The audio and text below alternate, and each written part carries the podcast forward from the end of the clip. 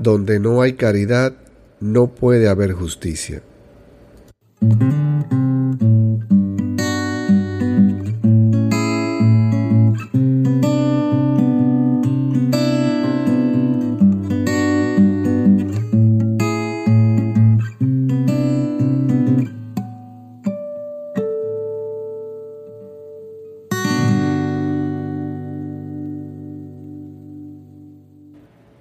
¿Qué tal amigos? Aquí estamos de nuevo.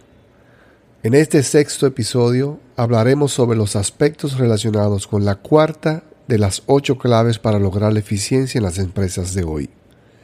El poder de la transparencia y la equidad. Esta cuarta clave se relaciona con lo recomendado por Jesús en el Sermón de la Montaña, donde nos habla de los que tienen hambre y sed de justicia. Nos decía, Bienaventurados los que tienen hambre y sed de justicia, porque ellos serán saciados. Para mí, en la jerga empresarial de estos días, los que tienen hambre y sed de justicia son directivos que actúan con transparencia en su quehacer cotidiano siempre procurando que sus colaboradores sean tratados con equidad y remunerados según el rol que desempeñan en la organización y los aportes que cada uno hace a las metas de la empresa. Valiéndose de esto, ese tipo de líder se apoya en una herramienta muy valiosa, los indicadores de gestión, o también conocidos como KPIs por sus siglas en inglés.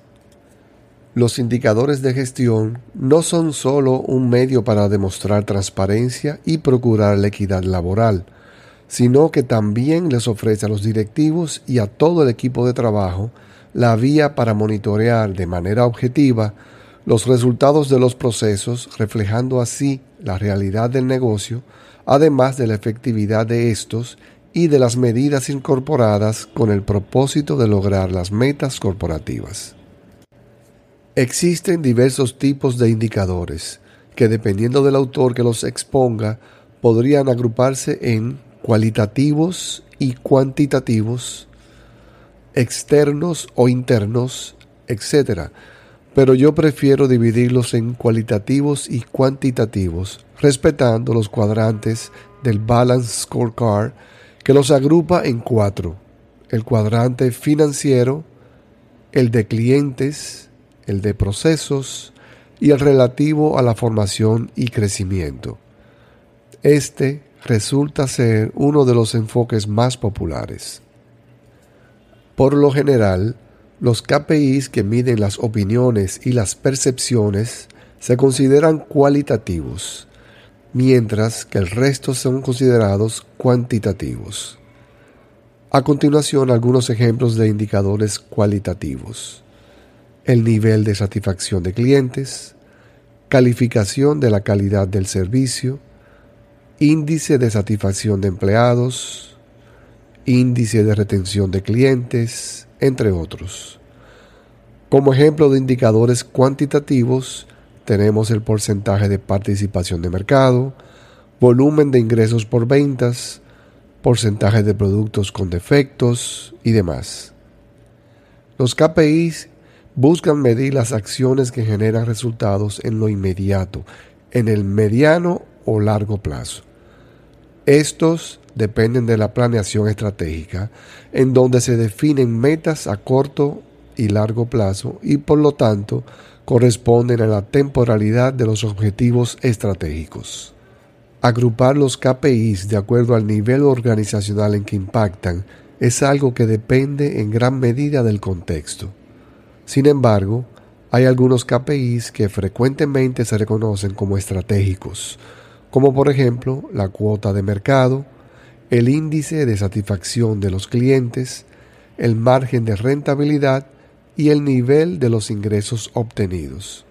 Como ya hemos indicado, el cuadro de mando integral o también conocido como Balance Scorecard permite evaluar el funcionamiento de una organización desde varias perspectivas. Utilizando esta metodología, se puede crear una clasificación por perspectiva de los indicadores de gestión. Desde la perspectiva financiera, Este tipo de indicadores reflejan la situación económica de la empresa y sus estados financieros. Puede ser indicadores de liquidez, de endeudamiento, de rotación, de rentabilidad, entre otros.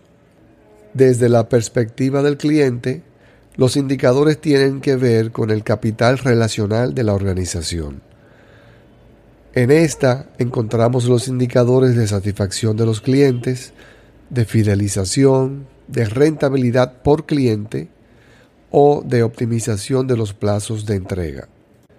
Desde la perspectiva de procesos, estos analizan el rendimiento de los procesos internos relacionados con la organización y la satisfacción de clientes.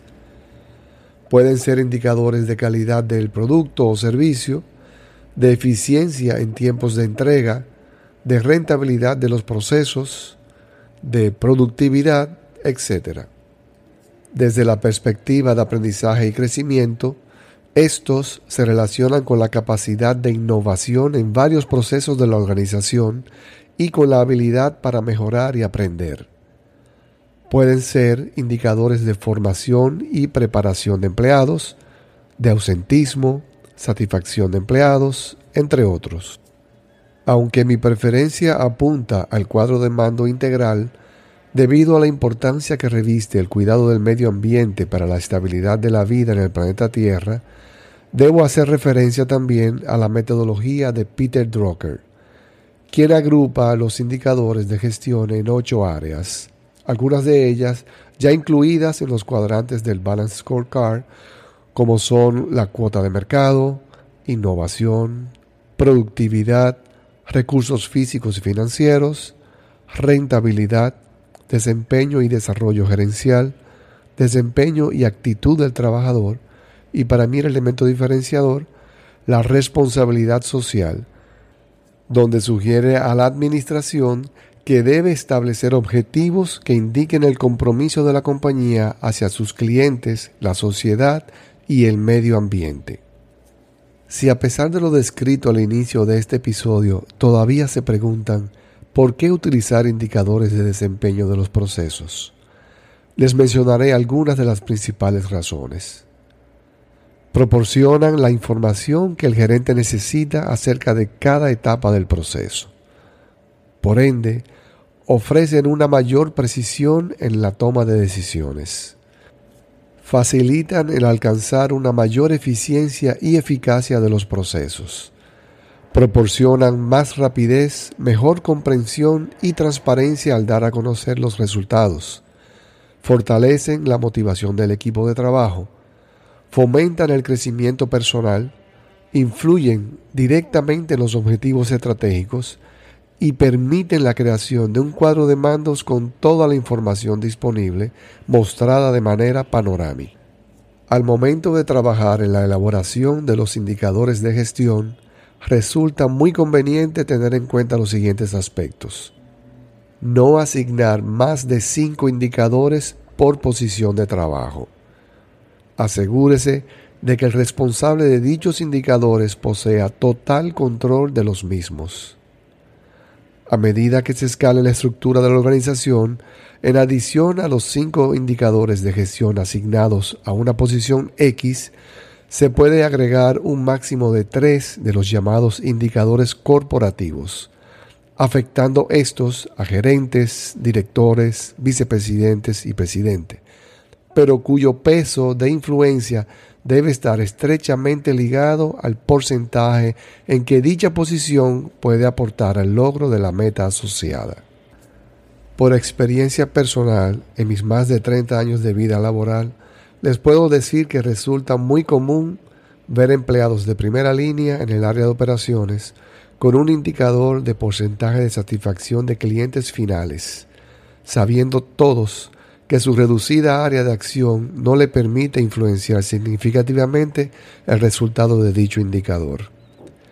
Esto solo crea frustraciones en los empleados afectados por este indicador y aun cuando se logran los niveles deseados, no permite que ellos sientan la satisfacción de un trabajo bien hecho, ya que sus aportes a estos logros fueron mínimos.